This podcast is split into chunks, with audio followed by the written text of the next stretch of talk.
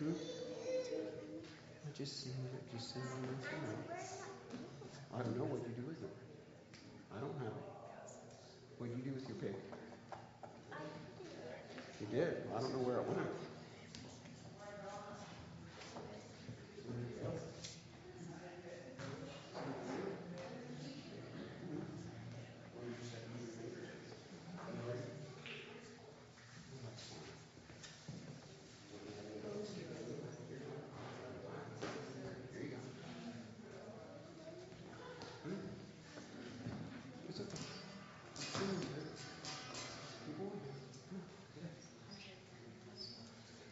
All right. Got a little choir here to help me out to teach them to be used to being on stage. So uh, it's good to have you all here this morning. We're going to do a set of hymns that uh, I think are familiar to you. We've done them a couple months ago here. And, and uh, I like to, when, when we do these a cappella sing-along style, uh, I like to... Uh, have a number of different sets that we repeat occasionally, so you get used to singing this way and lifting our voices and, and hearing the words and, and that kind of thing. So we repeat what we do a little bit. So we're going to start. Actually, my normal uh, computer operator is not here this morning. Who can I tag for that? Michael. You're not doing anything back there, are you?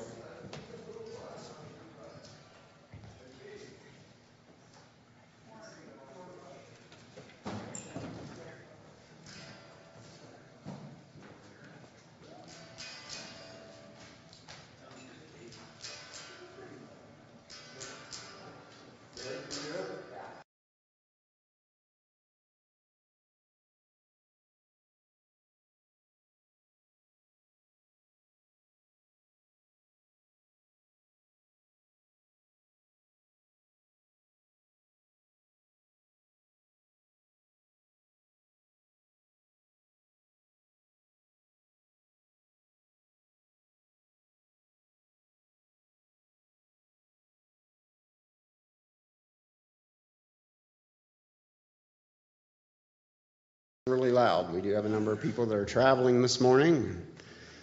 Our, uh, we do, so it is a little bit smaller, but we'll uh, all do the best we can and uh, sing it out. Let's sing "Come Thou Almighty King." Almighty King, help us thy name to sing. Help us to praise, Father, all glorious, Son, all victorious. Come and reign over us, Ancient of Days. Come thou incarnate Word, gird on thy mighty sword.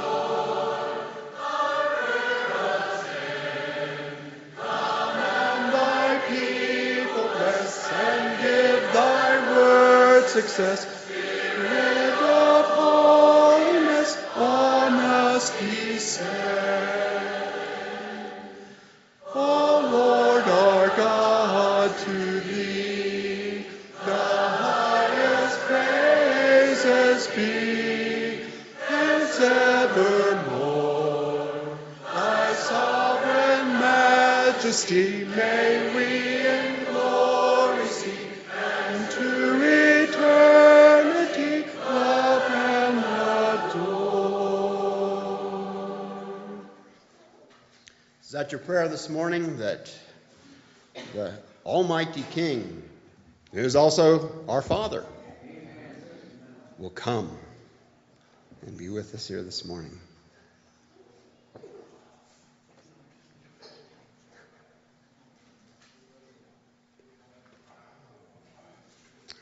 Holy, holy, holy.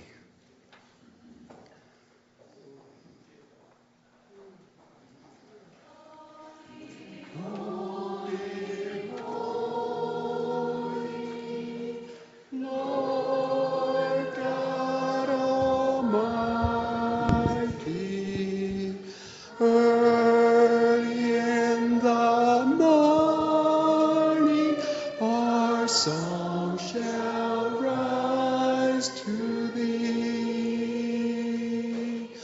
Holy, holy, holy, merciful and mighty, God in three persons, blessed Trinity. Holy, holy, holy, all saints adore thee, casting down their gold and pearls around the crystal sea. Cherubim and seraphim falling down before thee, thou must stand ordained, evermore shall be. Holy, only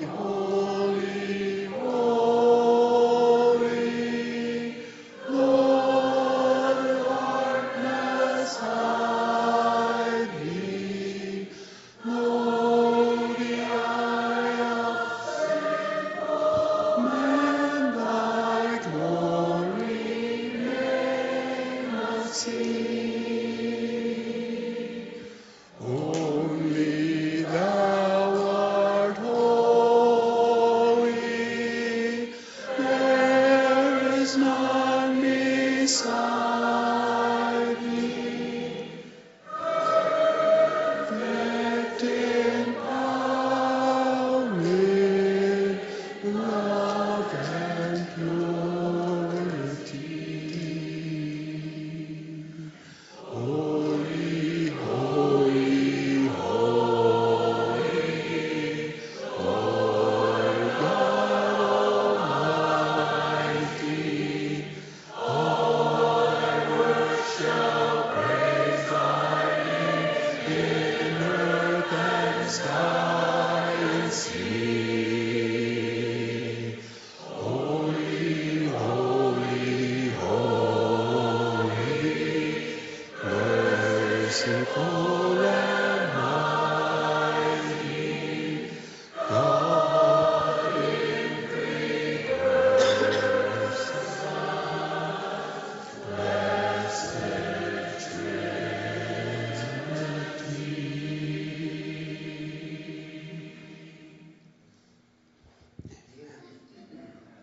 Oh, it's okay.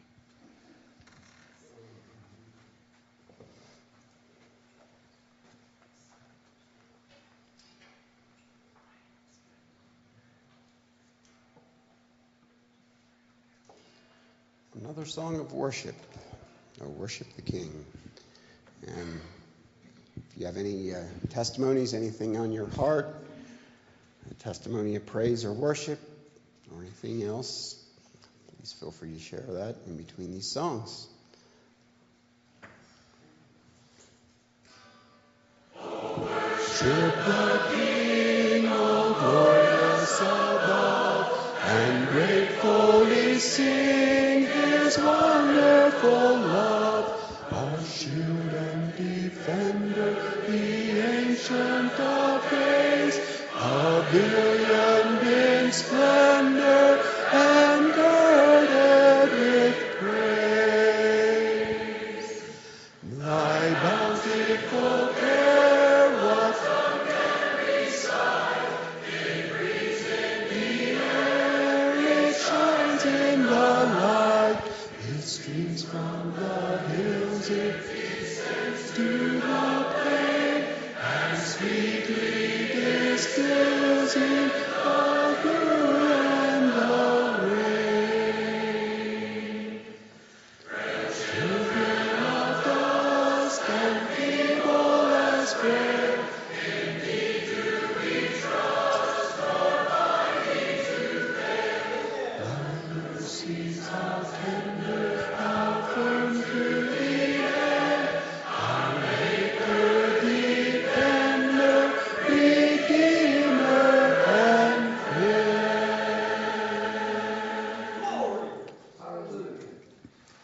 think I've shared it before, but it bears repeating. Doesn't that last line just cover it all? Our Maker, Defender, Redeemer, and Friend.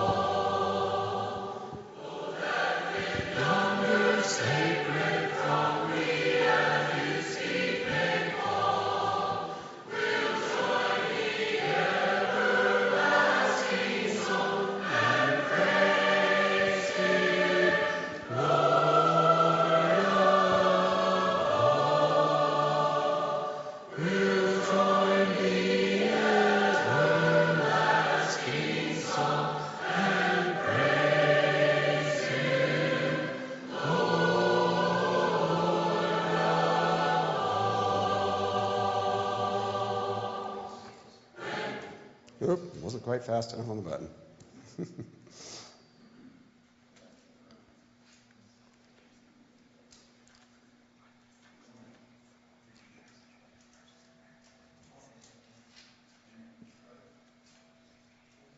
It is well with my soul.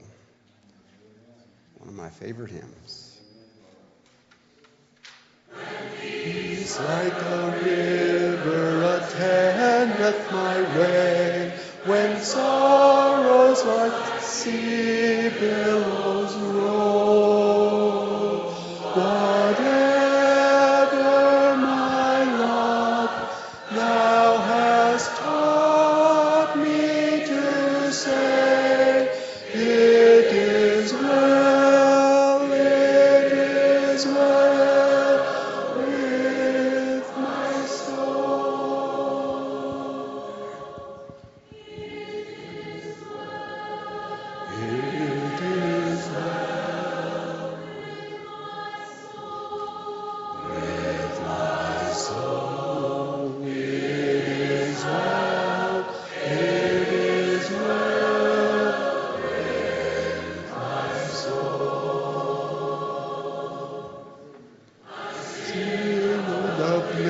Of this glorious thought, my sin not in part, but the whole is nailed to the cross, and I bear it no more.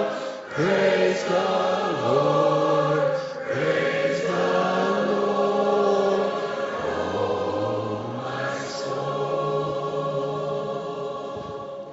It is well with my soul. With my soul. It is well, it is well with my soul. Lord, is the day when the face shall be sight, the clouds be rolled back as a scroll. The trump shall resound, and the Lord shall descend. Even so, it is well.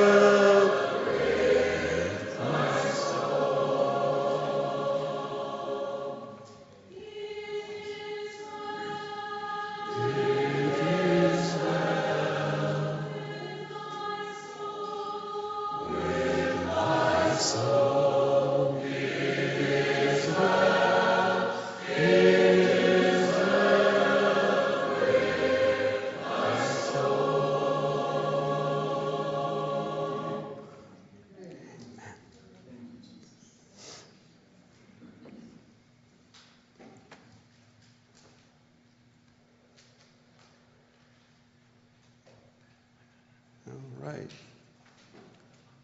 Is your hope in Jesus this morning? Amen. All right. Well, let's sing about it then.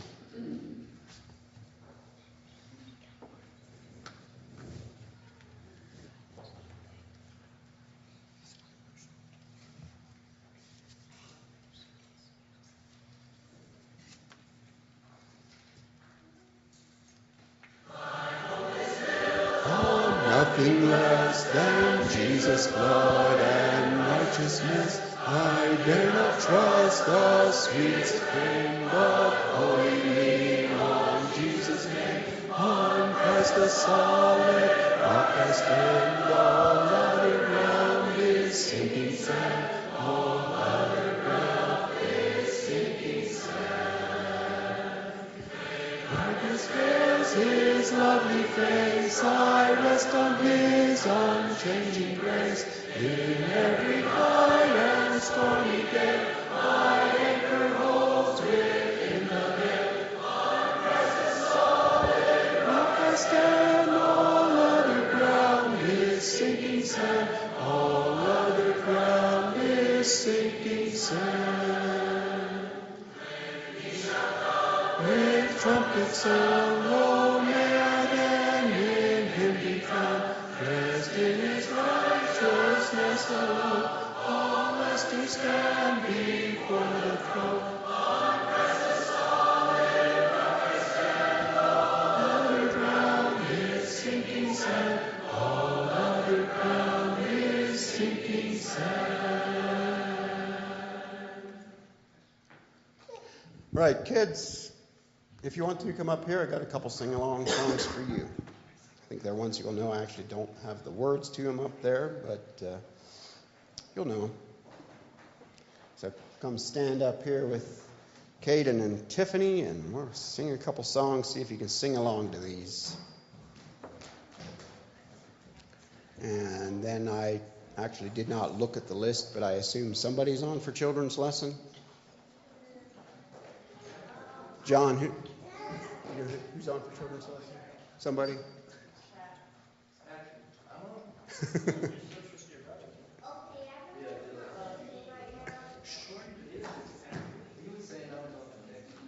Ah, sounds like we got some confusion going on there. Well, we'll sing a couple songs and we'll skip the lesson, I guess. Guys, come stand over here with the with the kids over here. You can turn on their the two uh, wired mics if you want to, Ty, and pick up their voices a little bit. All right, well, we're going to sing these two songs, and uh, after that one, we'll take a little bit of a break instead of having the uh, instead of having the children's lesson, unless somebody has something off the cuff. Okay. Jesus loves me, this I know, for the Bible tells me so. Let ones who hear me know, they are weak, but He is strong. Yes, Jesus loves me. Yes, Jesus loves me. Yes, Jesus loves me. The Bible tells me so. Jesus loves me. Who died, heaven's gates to open wide. He will wash away my sin. Let His little child come in. Yes, Jesus loves me. Yes, Jesus loves me. Yes, Jesus loves me, the Bible tells me so. Jesus, let this heart of mine, make it pure and holy thine. On the cross you died for me, I will have to live for thee. Yes, Jesus loves me. Yes, Jesus loves me. Yes, Jesus loves me. The Bible tells me so. The Bible tells me so. Cast your burdens. I don't have that one on here, bud. How about Jesus loves the little children? You know that one? Yeah. No. Jesus loves the little children, all the children of the world. Red, yellow, black, and white, they are precious in His sight. Jesus loves the little children of the world. Jesus died for all the children, all the children of the world. Red and yellow, black and white, they are precious in His sight. Jesus died for all the children of the world. Jesus rose for all the children, all the children of the world. Red and yellow, black and white, they are precious in His sight. Jesus rose for all the children of the world. Jesus loves the little children of the world. Do you believe that Jesus loves you this morning? Yes. That's right. All right. Thank you for uh, helping me sing along. There was another part of that. There was? Really? That's the only part we had on there.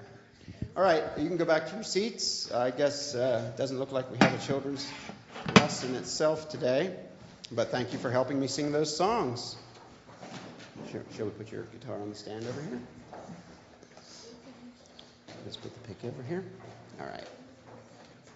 Well, thank you all for being here. Thank you for uh, pitching in with the singing, and that was a blessed time. I enjoyed looking out over the audience and seeing you guys sing those songs from your heart. Um, Let's, uh, first of all, I don't, I don't think we really have any announcements other than lunch afterwards. Um, I think that's the main thing, unless anybody else had any other announcements for the coming week. Um, Steve, did you have something? Yeah, I just want to mention for the men, uh, Brother Phil is going to uh, start a, a, uh, a Bible study on Wednesdays, November second, uh, but I just thought I'd All right, Wednesday, November second. I'm sure there'll be details following on that. Thank you, Steve. Uh, all right, well, let's uh, take about a uh, five or ten minute break. Go get some coffee, water, whatever's back there in the foyer. Say hello to your neighbor, and uh, we'll come back in here in about five or ten minutes. And Brother Phil, I believe, will be sharing the word with us today. Thank you.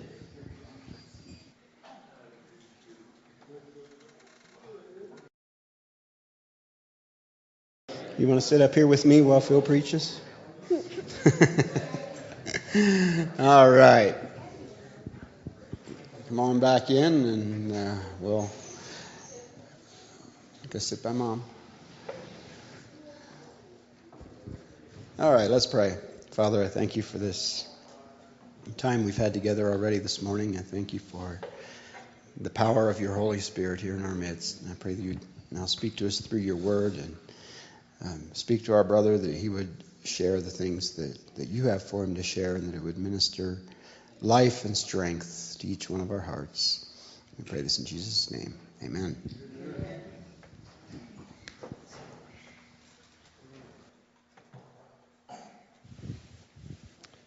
Just to echo uh, Steve's announcement, I was also going to remind any one of you men who want to be a part of Uh, both young and older men who want to be a part of the book study we're going to do together. The first Wednesday of every month, I plan to do that. Um, we'll be going through the book, The Heart of a Warrior.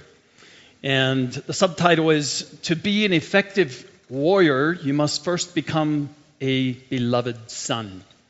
And this, I don't have the book with me, um, but I've shown it to you a couple times, and so I'm, I'm ordering these books. Um, if you do want to join the study, please let me know. The books are going to be free to each one of you who wants to join. And uh, and bring others with you if you like. If it's a small group of us, we'll have it at our house. If the group continues to grow larger, we'll just do it up here. And we plan to start um, Wednesday night, um, the first Wednesday of November, which is the date is the second. Yep, and we'll do it at six thirty. You can meet at six thirty at our house. If you're interested, please do let me know so I can order more books. And uh, I'll have a, I'll have some extra. I thought I'd go ahead and order about fifteen or twenty books. So I'll have some extra ones as well. It comes with along with kind of a, a, a study guide, and so it's just a good book to study together. Father in heaven, we come to you and to your living word, and we pray that your Holy Spirit would do two things. Would you, I pray, open up the words of life to us. Open it up, Lord, and explain it to us through your Spirit. And then, Lord, would you open the eyes of our understanding? Open up our eyes, Lord, to behold these wondrous things out of your law, not only to see them, but to understand and receive them into our hearts. In Jesus' name, amen. You may turn your Bibles to Acts chapter two. So last Sunday, I began sharing this Uh, truth that the Lord has been deeply impressing on my heart for a long time now, and it's been growing. I shared with the ministry team this deep conviction. I couldn't shake it. I just couldn't let it go. It, it's when the Lord begins to reveal something to me that I need to grow in, my personal response is this. I dig into the Word. I begin to look at every verse where it teaches it so I can learn in a balanced way what the Lord is trying to teach me. But if it's in regards to our practice as a church and my responsibility as uh, as a pastor here in the church in not only sharing God's Word but leading us as a church into practicing God's Word together, then I do the same thing, and then I bring it to the ministry team. And there are seven of us here who are in the ministry team. And I share it with them, and we begin to pray through this together. And I say, you go home and study this, and let's come together. I want to hear what the Lord reveals to you. And so we've done that with this subject about six months ago or so when I shared it with the ministry team. And today I would like to present it to you. We've decided that the Lord wants to change some things up in our practice as a church. Uh, up to this time, we have been sharing in the breaking of bread and communion services four times a year. Every time there's a fifth Sunday, we decided we're going to celebrate what we call communion or the breaking of bread or celebrating the Lord's death. The question the Lord asked me was this: why not more often? And I looked at this word in Acts chapter two, verse forty-two. And they were continually devoting themselves to the apostles' teaching and to fellowship, to the breaking of bread, and to prayer. Those four things they were devoting themselves to. It was not just something they did once in a great while. If you continue to read, they were doing it often with each other. This was a common experience they did.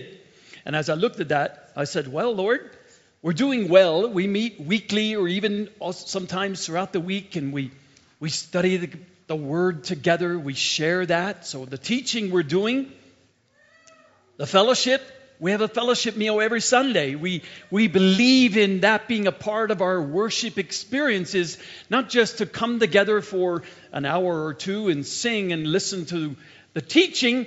We want to sit together and fellowship one with each other. We're doing that. We have prayer every Saturday morning here. And anyone who wants to come can come and we can pray together. We're doing that. Why am I missing the breaking of bread? Why only four times a year? And the Lord really convicted me personally, saying, you should celebrate me more often. Is it not all about me? And I'm not, am I not the author and finisher of your faith? And then the Lord took me to First Corinthians chapter eleven. First Corinthians chapter eleven. Where Paul is speaking to the church at Corinth. And I realized that this is no neutral experience for the Christian. It either ministers death or life to us. It is not a neutral thing. It is not just something that God said, hey, if you do it once in a while, that's good. No. It is really important because it is the effects of doing it wrong is death. Spiritual death. I'm going to read it to you. Paul says in verse twenty-three of First Corinthians chapter eleven, "For I received from the Lord that which I also delivered to you." You see the ministry of Paul? That's our ministry. That's what I'm doing with you here today. As I receive it from the Lord, it's my duty before God to share this truth with you. That the Lord Jesus, in the night in which he betrayed, he was betrayed, took bread. And when he had given thanks, he broke it and said, "This is my body, which is for you. Do this in remembrance of me." In the same way, he also took the cup after supper, saying, "This cup is the new covenant, my new promise in my blood. Do this as often as you drink it in remembrance of me. For as often as you eat this bread and drink the cup, you proclaim the Lord's death until he comes. Therefore, whoever eats the bread or drinks the cup of the Lord in an unworthy manner or in an unworthy way shall be guilty of the body and the blood of the Lord. But let a man examine himself, so let him eat of the bread and drink of the cup." And so you see that this experience is a self-examination. It's not an interrogation. Don't get that wrong. A lot of churches have taken it to that. They examine each other. That's not what the Bible says. I'm not here to examine your life when we come together to break the bread and drink the cup and celebrate the Lord's death. That is not what his death and resurrection brought to the church, to the world. No, it brought his life. It brought his life to the world. But let each man examine himself. So let him eat of the bread and drink of the cup. For he who eats and drinks, eats and drinks judgment to himself, if he does not judge the body rightly. For this reason, many among you are weak and sick, and a number of you sleep. And that word is, are dead spiritually. But if we judged ourselves rightly, we should not be judged, or that word is damned in the Greek. We will not face damnation. But when we are judged, or that word, by the way, is examined. I love that word. It's the same word as let a man examine. Let, when we are examined by the Lord, it's like the Lord is taking an x-ray of my heart. I'm coming to the Lord for an x-ray. What do you see, Lord? What's my CAT scan look like? In the light of your word. But when we are examined, we are disciplined by the Lord in order that we may not be condemned or damned along with the world. So then, my brethren, when you come together to eat, wait for one another, or that word is serve one another. It's the word that we get the word waitress from. At a table, at a restaurant. What does a waitress do? What do you think of when you think of a waitress? Why would you call her that? Is she standing there and waiting for you? What does she do? What is her job? Serving, right? She waits to see what you need, and she's here to serve you. Communion is an act of serving one another with the love of Jesus Christ, the life of Christ. Wow. Isn't it amazing what Satan can do with a something that God ordains and commands the church to do together and is meant for the life and health and encouragement and building up of each other in the church, and he turns it inside out or upside down and makes it a time of condemnation because we examine each other. Be careful. That will cause you to become weak. And if you let it there, it'll grow into a sickness, a spiritual disease in your heart, and eventually death to relationship both with Jesus and his body. And that is the seriousness of this. Shouldn't we do it more often? Yes, we should. Yes, we should. Because the strong warning is only there because of the power of it.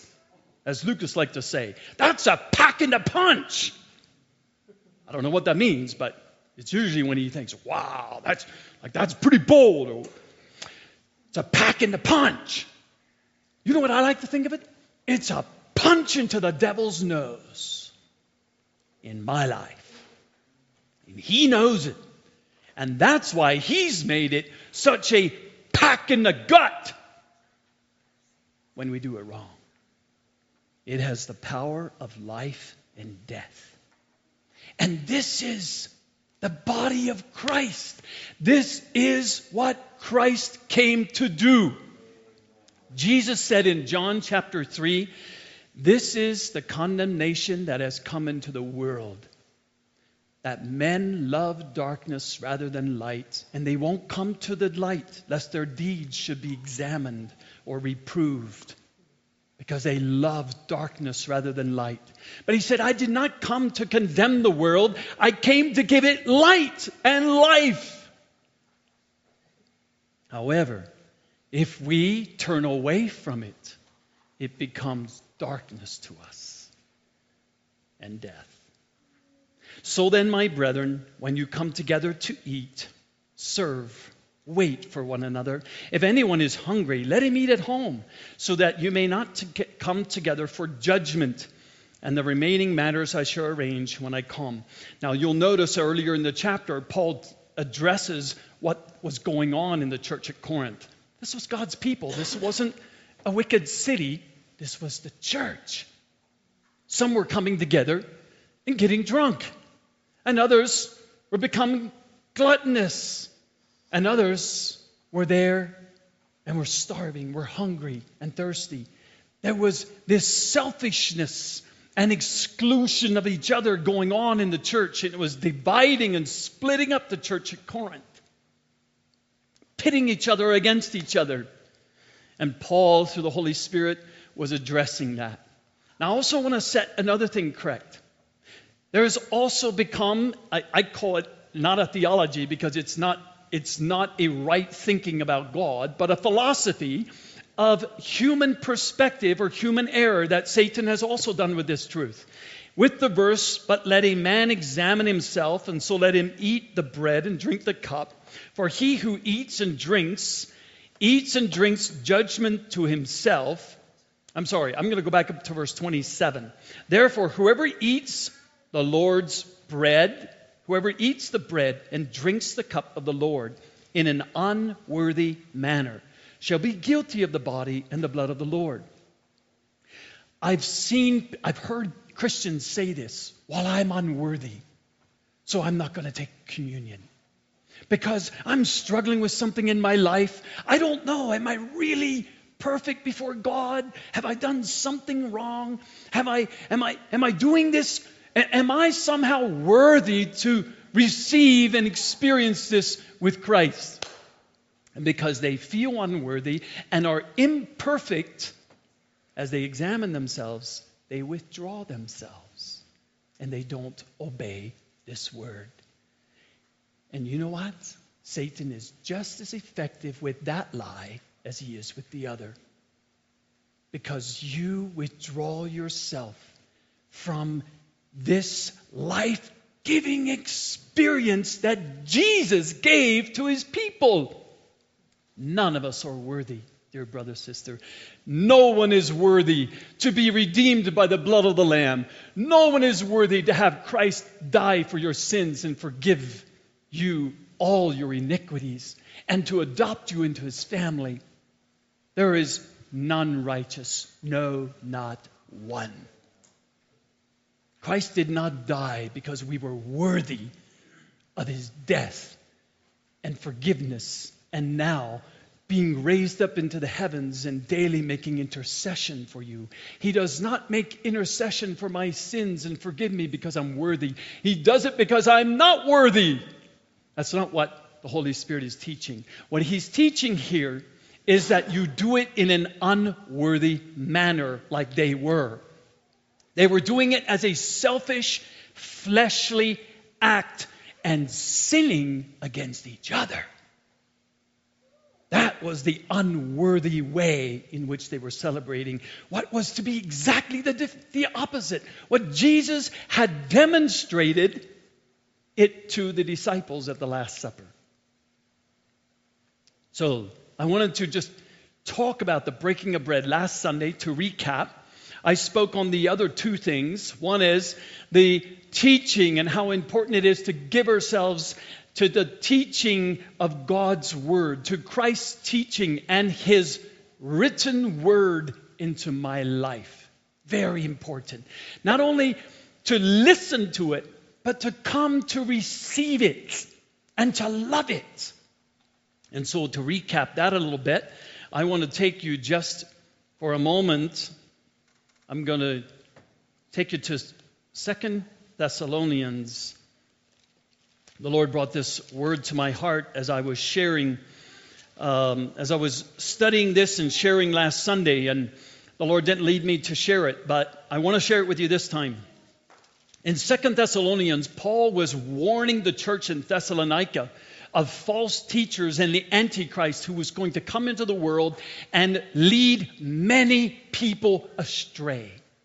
Christians who were on fire for Jesus, who loved him, because of false teaching, were led astray from Jesus and their faith in him and their love for the church. Their love for the church. Beware, dear brothers and sisters, when the teaching you are listening to leads you away from the love of the brethren. It's a false teaching, and it always has that ingredient. You don't need God's word to serve him and please him. As I shared with you, there are many Christians now who are saying, these are conservative-minded Christians who, by outward appearance, it would seem they love Jesus. They're not out there getting drunk. They're not out there taking drugs. They're not out there committing adultery and fornication. But you know what they're saying? I can love Jesus without the Bible. The Bible condemns me. I really don't need to read much of the Bible. I just need to feel what Jesus wants to do for me and enter into his love. And what they're talking about is an emotion instead of an act of obedience to his word. Leads them astray. And Satan is very clever. He can outsmart every one of us. He knows the Bible way better than any of us put together. Talk about Bible memorization. He's got it all. He knows the power of music better than any of us do in this world. That's who he was. He was the highest angel of heaven, the most powerful angel in heaven. He was the leader of worship in heaven. You can read this in Ezekiel chapter twelve. This was the most powerful angel. That's why he was so influential. And he was able to lead a third of the angels with him away in a rebellion against God. Don't underestimate your enemy. We're no match for it outside of the grace of God and the wisdom of His Holy Spirit. We'll never win. He'll always outsmart and defeat us. But we don't need to fear Him, because greater is He that is within you than he that is within the world. That's why, and the only reason, we don't need to fear our enemy. In verse two, second epistle, Thessalonians. Now we request you, brethren, with regard to the coming of our Lord Jesus Christ and our gathering together to Him, that you may not be quickly shaken from your composure or be disturbed either by a spirit or a message or a letter, as if from us, to the effect that the day of the Lord is come. Let no one in any way deceive you, for He will not come unless the apostasy comes first, and the man of lawlessness is revealed, the son of destruction. You'll note the word. He calls him the man of lawlessness. Dear fellow believer, beware of lawlessness. Christians who want no law. That's the spirit that is in the devil. And he will tell you, law in your life, the law of God, is dead. Christ delivered us from the law. He set me free. He will deceive us in thinking we can be lawless and don't need to live by the law of the Spirit or any man's law, because we're free in Jesus Christ. You know what you become then? Your own God. The only law you listen to is your own law. That's how you live. You're still subject to a law. It's just your own law in your own head. What you think is right. Don't be deceived. He's the spirit of lawlessness, who opposes and exalts himself above every so-called God or object of worship, so that he takes his seat in the temple of God, displaying himself as being God. Do you not remember that while I was still with you, I was telling you these things? And you know what restrains him now, so that in his time he may be revealed. For the mystery of lawlessness is already at work. Only he who now restrains will do so until he's taken out of the way. And then that lawless one will be revealed, whom the Lord will slay with the breath of his mouth, bringing to an end by the appearance of his coming.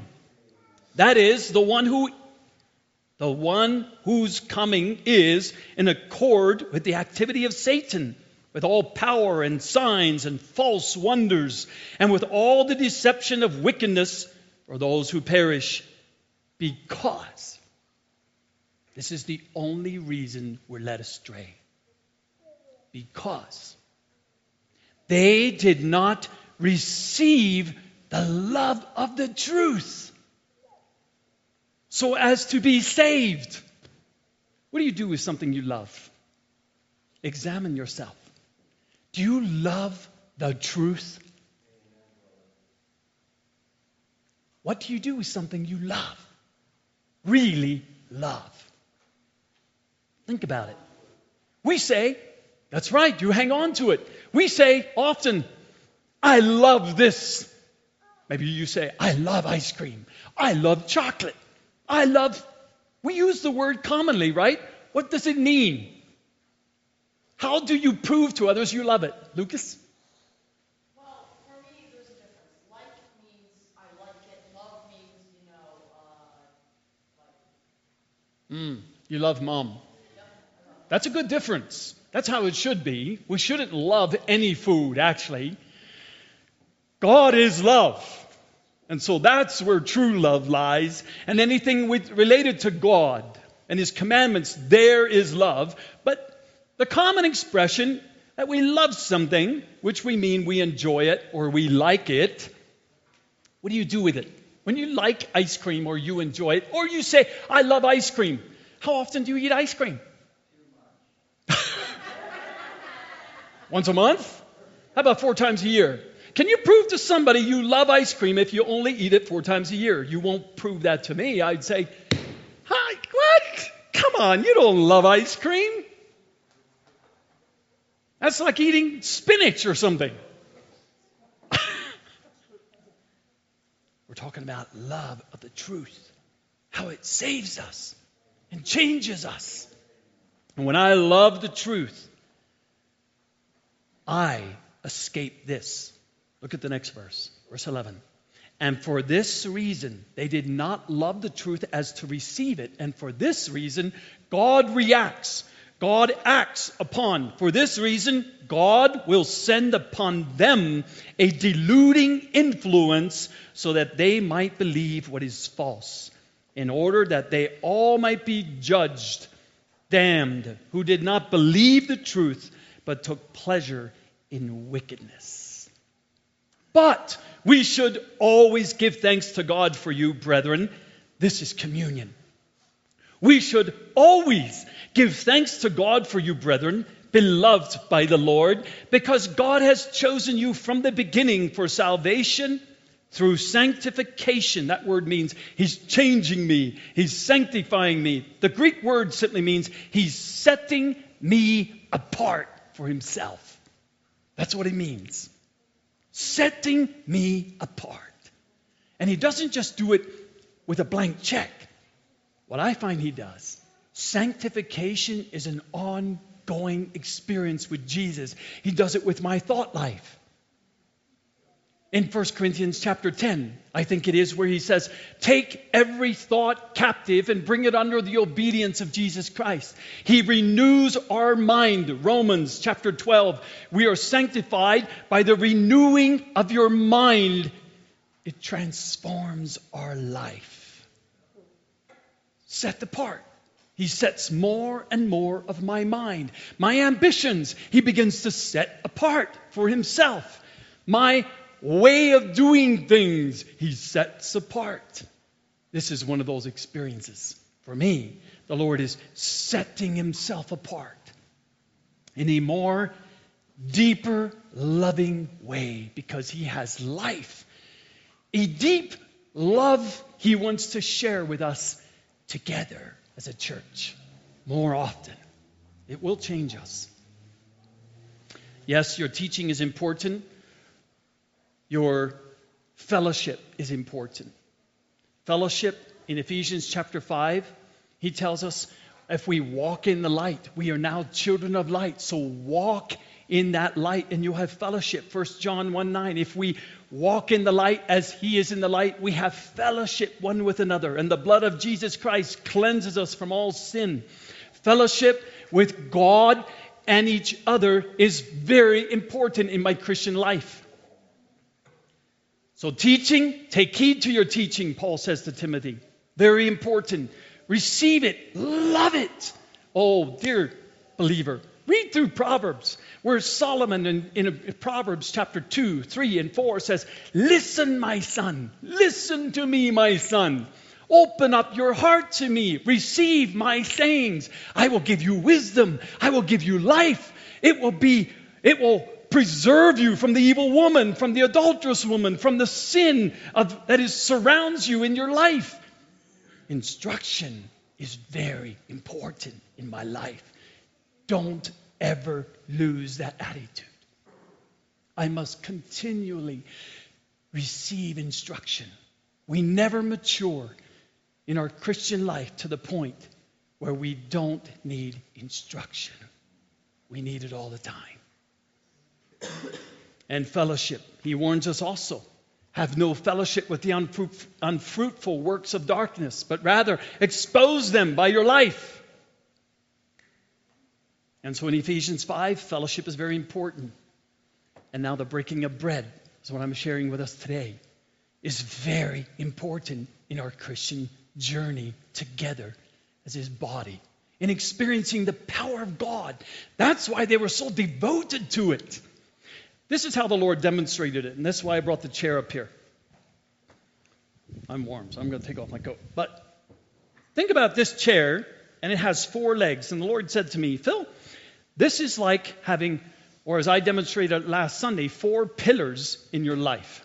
But I want to make it real practical because we didn't have a children's lesson. So I was praying, Lord, give me a practical illustration for the children. So Anthony came right up here and he just sat down very comfortably. It didn't seem like he was worried at all. And I'm doing the same thing, right? I am very comfortable right here. I mean, I'm not worried about falling off this chair at all. It seems very secure, comforting.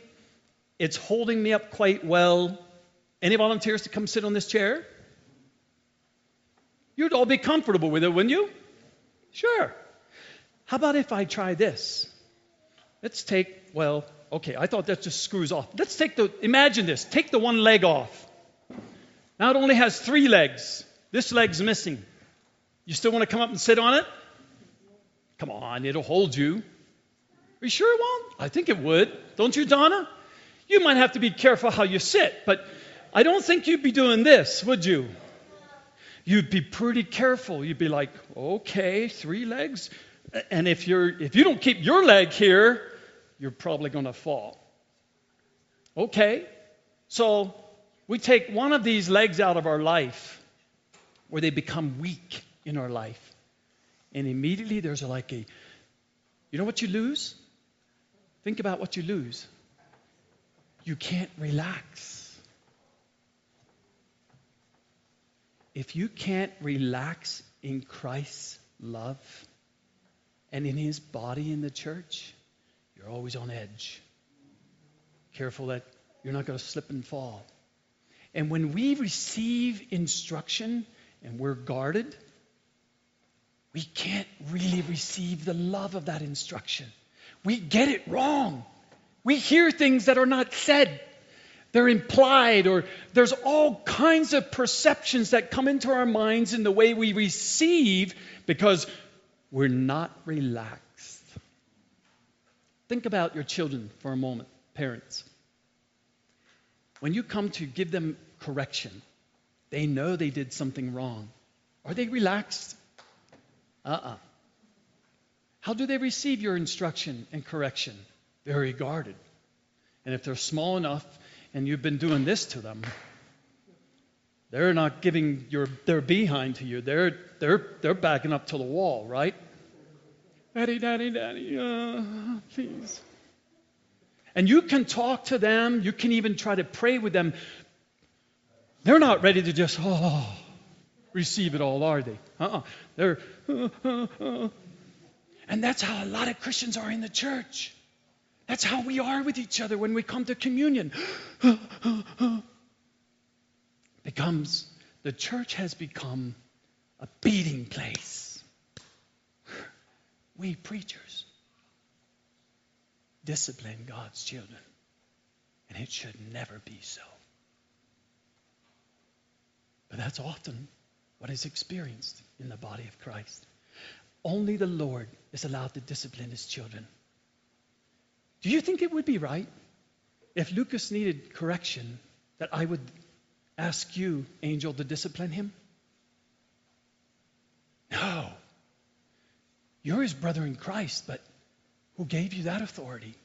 Or if I ask Michael, you go discipline your brother. Do you think? How do you think that would work? Would you be okay with that, Lucas? I don't think so. It's the Father and only the Father's responsibility to discipline his children. Now the church is called to exhort one another. Yes, elders and pastors are called to warn people, to give them the word of God. If you see your brother sin in Ezekiel eighteen, it says very clearly, go warn him. But that's all. We're called to love one another and build each other up. And if one of these legs is missing in our life, our love for each other comes out wrong. And even if it's from a sincere heart, often is received in a very guarded way. Now take off another leg. Okay, maybe you've got the teaching down pat. That's a strong pillar in your life. You're daily in the Word. You're taking heed to your teaching. Your doctrines are correct. And maybe you have fellowship. You're really strong on that leg of fellowship. You hang out all the time with God's people and encouraging, building up. You've got that good. Well done. And maybe you have the prayer, well done. But if the breaking of bread is wrong in your life, you're going to be guarded with each other. Or maybe those two you have missing. The fellowship of breaking bread, of coming together in Christ's death and resurrection is weak in your life, and prayer is weak. You hardly ever pray with anyone or of God's people in your life. How would you, how would you like to sit on a two-legged chair? You see how the uncomfortable, more guarded rises in your life? Now you're even more careful. Only two legs? I'm not even sure. Would I have any volunteers if I took off two legs to come here and sit on the chair? You would, just for the fun of it, right? Not to relax, though, would you? You wouldn't even consider. In fact, most people would say, no, thank you. I'll pass.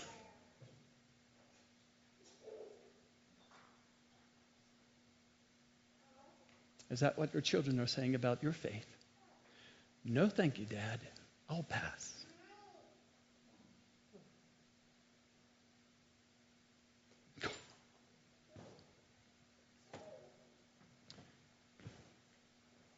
This one is really deep in my heart because, dear, dear brothers and sisters, I failed in this. And my job in the church, in my work in the kingdom, there were too many times I was weak in some legs and only had maybe two. No, thank you, I'll pass. And so me sharing this word with you is a word of repentance for me. It's a deep work of sanctification that the Lord is setting himself me apart in and changing me and transforming me. And I'm not going to be perfect after I've shared this with you, but that's my goal. If anyone wants to be perfect, Philippians chapter three, Paul said, how should he think? Forget those things which are behind, and we reach for those things which are before, and we press toward the mark of the high calling of God in Christ Jesus. You want to be perfect? Let everyone who wants to be perfect be thus minded. God will make your way, my way, perfect. As for God, his way is perfect. And he makes my way perfect.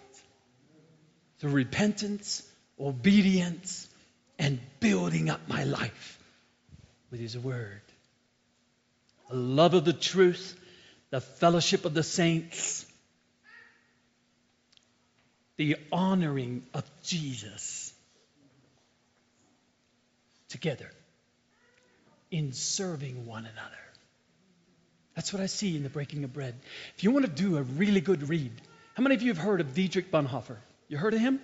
He was a, he was a Lutheran pastor in Germany, and he was one of those men, one of the rare men, few men, who stood up in that day against Hitler's regime because of his faith towards God. One of Hitler's ambitions was to take over the church, not just the government. He knew that to be effective with people in the country, you have to get to their faith. He knew that. Go back and read it. And so what he did, he began a, a A, an underground or deceitful campaign to bring the hearts of the pastors into his regime, into his way of thinking, by disarming them and saying, it's okay, it's okay. And he finally got a big meeting of all the pastors in Germany, uh, in, in all the denominations of the churches, and he brought them together, and, and, and, and he began to present to them his theology. Did you know Hitler had a theology? He did. And you know what? He asked all of those pastors to sign a document at that meeting saying they'll join the Third Reich. That he's actually for God. For God and country. Every one of them signed it except three. Dietrich was one of those three that got up and walked out. And so later, as they were losing the war, they made sure he died. He was one of the last men. As the U S Army was coming and closing in on the prison he was stationed in, they quickly killed him. Hitler said, he can't live. because he remembered that from about three years earlier. He wrote a book. Oh, you should get to know this man. He wasn't a perfect man, and I actually disagree in some of his theology, but I'll tell you what, I love him as a brother, and I can't wait to have fellowship with him around the table of God for all eternity. It's one of my heroes of the faith that I can't wait to meet, because he paid the ultimate price for the love of Jesus Christ and the purity of devotion to his body. Shortly after that meeting, when all those other pastors signed that, Luther said, I mean, Dietrich Bonhoeffer said, I can't be a Lutheran. Is this, if this is where the denomination is going, I'm going to step apart. And he was willing to leave that denomination and start what he called the free church. We're free of the government. We are free in Christ. We only have one who is our Lord. And we won't say, Heil Hitler. We'll say, Hail to the King. He wrote a book, a number of books actually, wrote a, a lot of um, blogs because he was a, a very effective teacher. And he wrote one on communion, the communion of the saints and life together. I was going to go through and do some quotes. I think I'll ju- actually just let it go, but I want to encourage you to read it. The communion of the saints and life together. And that, that book has challenged me for years. And one of the things he really challenged me deeply was with this word, as he coined it, a cheap grace. I might go ahead and just quote that. I have it here somewhere.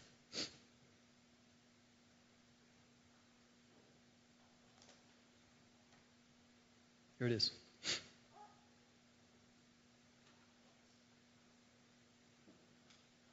Cheap grace is the grace we bestow on ourselves. Cheap grace is the preaching of forgiveness without requiring repentance, baptism without church discipline, communion without confession.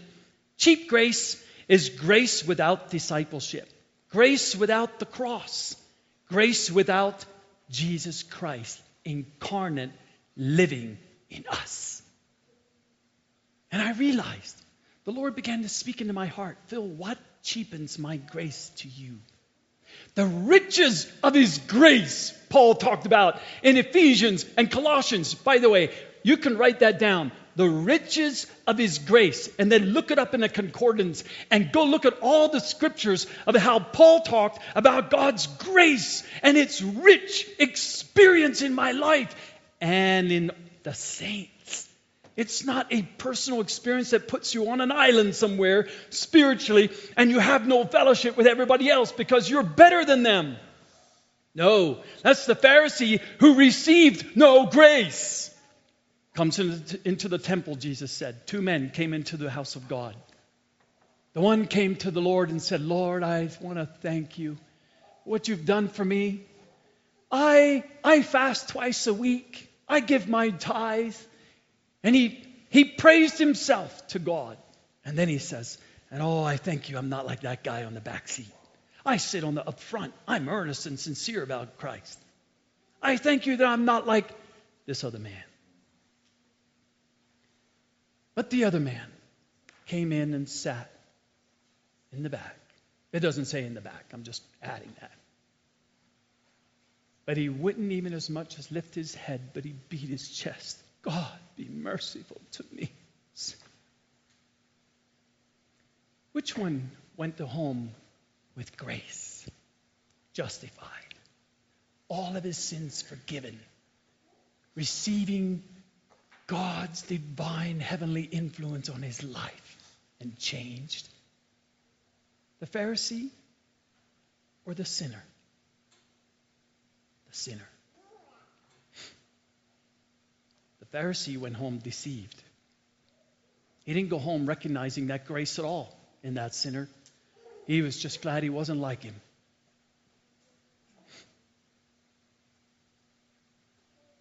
There's a verse in Isaiah that the Lord has often challenged me with.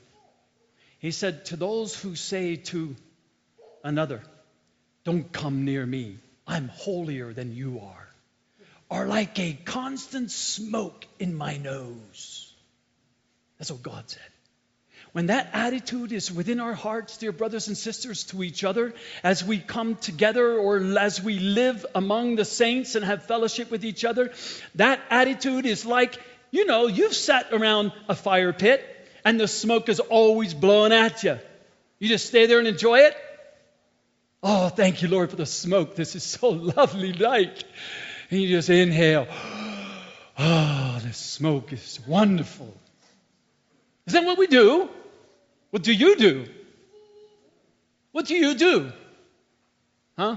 Lucas? You cough and rub your eyes and want to get out. You want to get out. In fact, you move, don't you? When the smoke just keeps blowing at you, you move your chair and you come over to this side. And if the smoke starts blowing, it, it kind of is that way sometimes. The smoke just kind of, the wind follows you, you know. I don't know if it's some kind of human chemistry or something that, you know, fire has its own thing it does, and maybe it senses body heat and follows you. I don't know how it works, but I know that that often happens. I keep moving around and moving around. The smoke just wants to follow me. I keep moving. Is your life keep God on the move?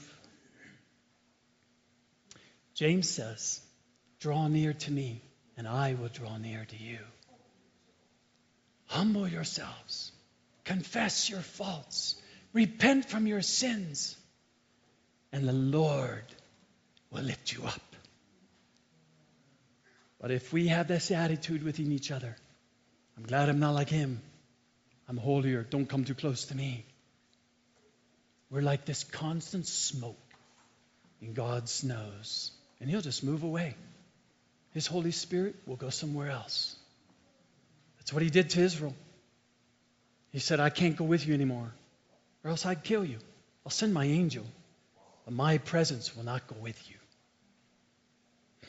Unfortunately, a lot of so-called Christians are okay with that, just like Israel was. They were just fine with that. The only man who wasn't fine with that, and Joshua, was Moses. No, God, I can't go unless you go with us. He wouldn't go. Would you substitute the presence of the Holy Spirit without restriction in your life or an angel?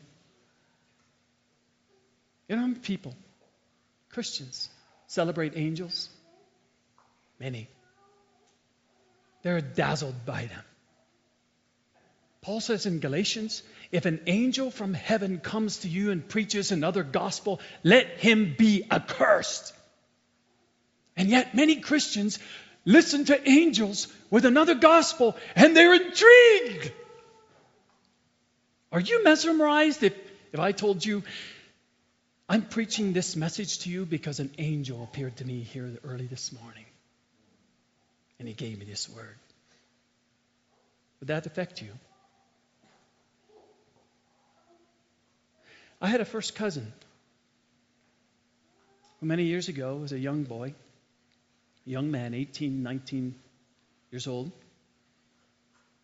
was not a Christian, was raised in the Amish culture, and he got involved in drugs and in dealing drugs. Lived a life of the flesh to the uttermost. And he got in trouble for it, and arrested and busted. And he was given a pass by the government, by the prosecutors, that if he ratted out those who were selling these drugs to him, if he identified them, and would go back to being Amish and promise them he'll stay Amish for the rest of his life and be obedient to the church, They won't pro- they won't put him in jail for the rest of his life. So he did that. And the rest, ten motorcycle guys, gang, got busted big time. It was a big headline news bust in Philadelphia, Pennsylvania. Of course, that whole, not, they didn't get all of them. And their connections were out to kill him. And so he, he went to Texas, to actually Katie's uncle, and stayed with her uncle for a long time in Texas, many years, way out on some big ranch, very rural. No one knew where he went except family and the government. He stayed there for many years. And finally, he came back to Pennsylvania, and he joined the church. He did exactly what the government told him to do. And one night, he was laying there in bed, and he was wakened. Someone was sitting on a chair next to him. And he had an older brother who had gotten born again, was on fire for Jesus Christ, and kept preaching the gospel to him regularly. He thought it was him. And he shared with him, you need to repent from your sin. You need to accept Jesus Christ. He shared the gospel with him. And he fell asleep. And the next morning, he looks at his brother and says, why did you come into my room last night? And his brother said, what are you talking about? I didn't come into your room. Yes, you did. You were preaching at me last night. Bro, I wasn't even at home last night. He had been off to a friend's house. And ironically, his friends were praying for him. He said, I think you've seen an angel. And to this day, he believes he's seen an angel, gave him the gospel. But he never gave his heart to Jesus. To this day yet. And he's almost my age, almost fifty years old, a good Amish man. But was never born again, though he's seen an angel who proclaimed the gospel to him, as he says. Angels won't save you, dear friend. No. Though an angel preach from heaven to you, it's the presence of the Holy Spirit taking the simple word of life, the thing that lies on your shelf, and gives you the truth of repentance, of a believer's baptism, a baptism of faith towards God that saves your soul and is a testimony to the whole world that you have been translated from darkness into the kingdom of your dear Son. Baptism is powerful as well. Don't ever underestimate that in your life. In the Muslim faith and throughout the history of the church, many have confessed Jesus Christ as Lord. But it isn't until the day they receive a water baptism that all hell breaks loose over their life and they're killed for their faith. You can say what you like. Just don't do an act of allegiance to the Lamb. That is blasphemy to Muhammad or to Buddha, or to any other god of this world. It's powerful. And that's why Peter preached to the Jews. When they said in Acts two, what must we do to be saved? And he said, repent and be baptized for the remission of your sins. It's the power of God that saved them that day, because they were willing to not only confess with their mouth, but to obey the scriptures and to an act of obedience and allegiance to Jesus Christ. Well, I'm speaking to you about a cheap grace or an act of fellowship together, breaking bread. Now you understand a bit of why the Lord has been doing this work in my heart and saying, Phil, this is an area where I want to sanctify, make it more perfect, and redeem your stronger love for you to bring you to myself as a fellowship. If you read in John thirteen, in John chapter thirteen, I took the time to just go back here and reread again from thirteen all the way to the end of chapter seventeen. If you read these four chapters, you'll realize they all happened in one night. Don't let Satan divide and conquer. Do you know that Satan has a lot of battles he wins in our minds and in our faith because he divides chapter seventeen of John from chapter thirteen of John. We don't even think, wait, Jesus was still talking. This was at the Last Supper that he gave him the instruction of John fourteen, John fifteen, except you abide in me and I in you. I am the vine, you are the branches. We don't connect them, do we? The teaching of chapter sixteen of the Holy Spirit. In chapter fourteen, he says, I won't leave you as orphans. I'll pour out my spirit. I'll send the comforter. And in chapter seventeen, he summarizes up with this great prayer. Oh, Father, make them one, even as you and I are one, so that the world may believe you have sent me. Let them be known by this one thing, that they are my disciples, by how they love one another.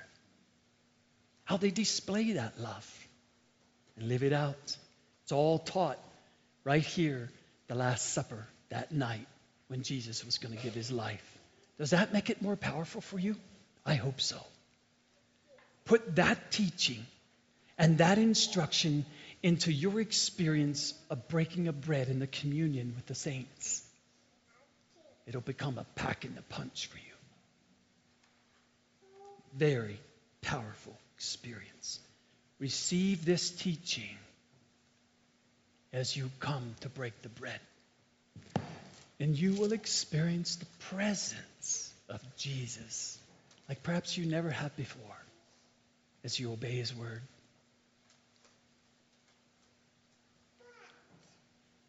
Now, before the feast, in verse one, before the feast of the Passover, Jesus, knowing that his hour had come, that he should depart out of this world to the Father, having loved his own who were in the world, he loved them to the very end. That's what it's all about. And that's what you and I experience when we come to experience it with his instruction, in his fellowship, and in obedience to his word.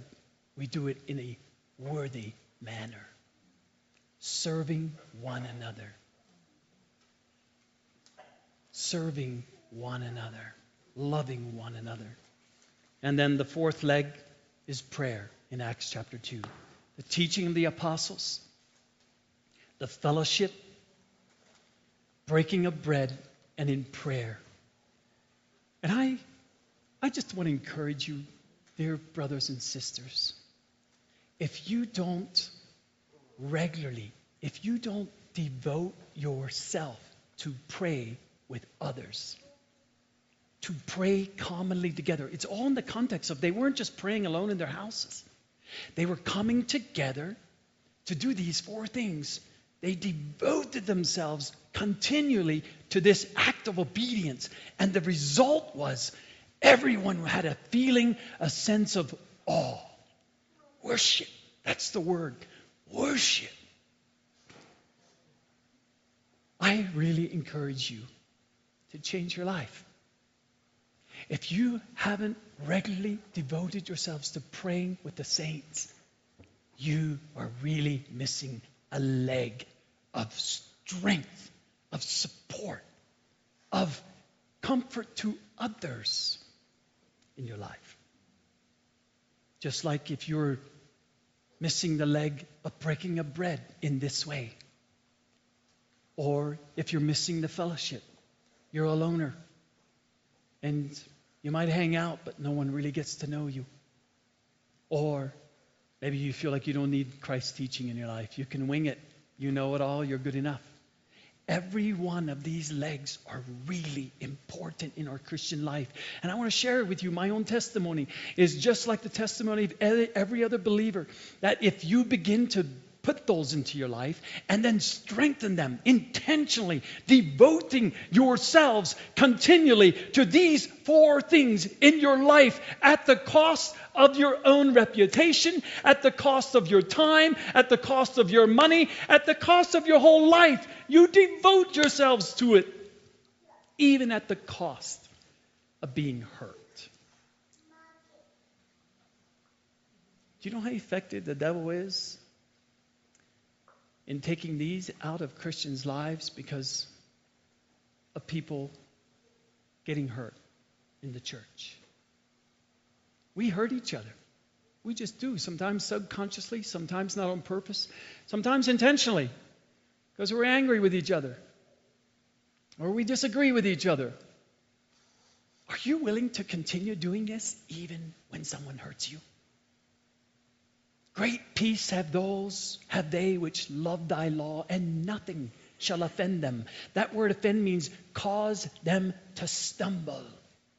I'll tell you my own experience, and I've I fellowship with other pastors and believers, and one, one uh, brother put it this way. He said, you know, there's probably no other organization that hurts more people and can be more hurtful in the world today than the church. Still, I love the church more than anything else in the world. Do you? Are you willing to get past your hurts and learn to forgive?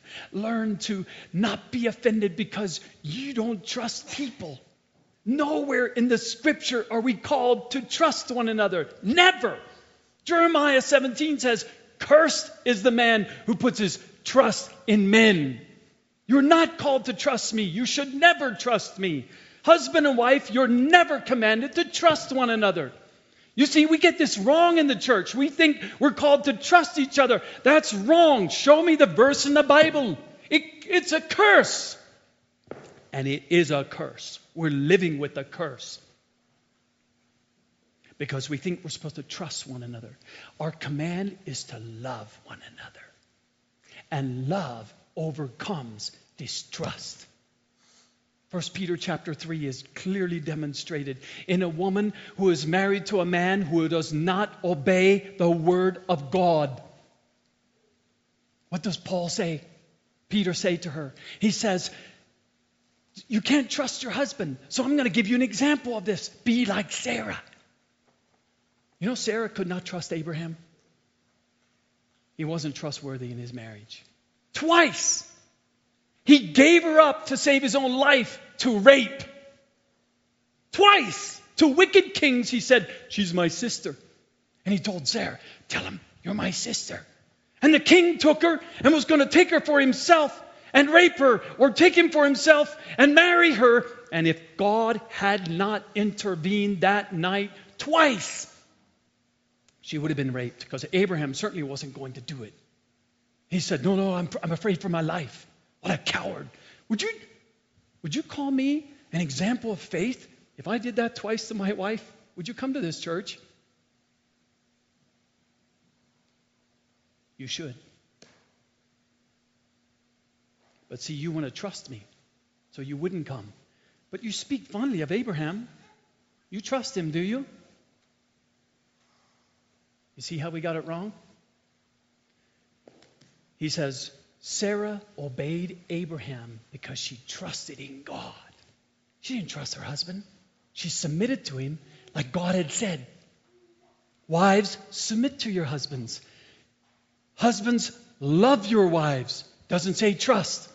And I tell you, if this truth would guide our conscience and our faith, we would have much fewer divorces in the church. We'd have much fewer breakups in relationships, because we're not looking to trust one another. We trust God for each other, and we obey the word of God in loving one another, and love covers a multitude of sins. Love conquers. Love never fails. Love overcomes. Love forgives. Oh, I've seen it. I've seen it. I've prayed with couples who one cheated on the other, and I gave them this word, and I said, you don't have to do this, but this is God's word to you. You can. If you trust God and love and forgive, your marriage can be reconciled. And some have the faith for it. Many don't. And so it is in the church. Jesus said, some will have the faith for it.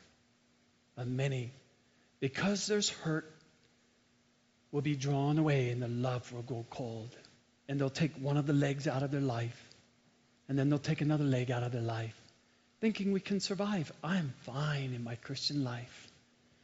But they're not fine. Just like a chair with four legs, they become weaker. And then it develops into a sickness, like in Corinthians. And eventually, they fall asleep spiritually. Jesus said, beware, watch, and pray. Are you praying? Have you devoted yourselves? You should try it. I tell you, by God's grace, I'll never take these four legs out of my life. And you can too. And I'm just here to encourage you. Look at the church. Look at the early church and read church history. Every time that God poured out His Spirit with revival in people's hearts, and people were born again and converted and encouraged and built up, and marriages healed and relationships restored, these four things happened together. Every time. Like Andrew Murray said, revival is not an accident. It doesn't just happen. It has, it comes because it follows obedience. Follows obedience. Revival will follow my life and your life through this kind of devotion of obedience to Jesus Christ. God bless you.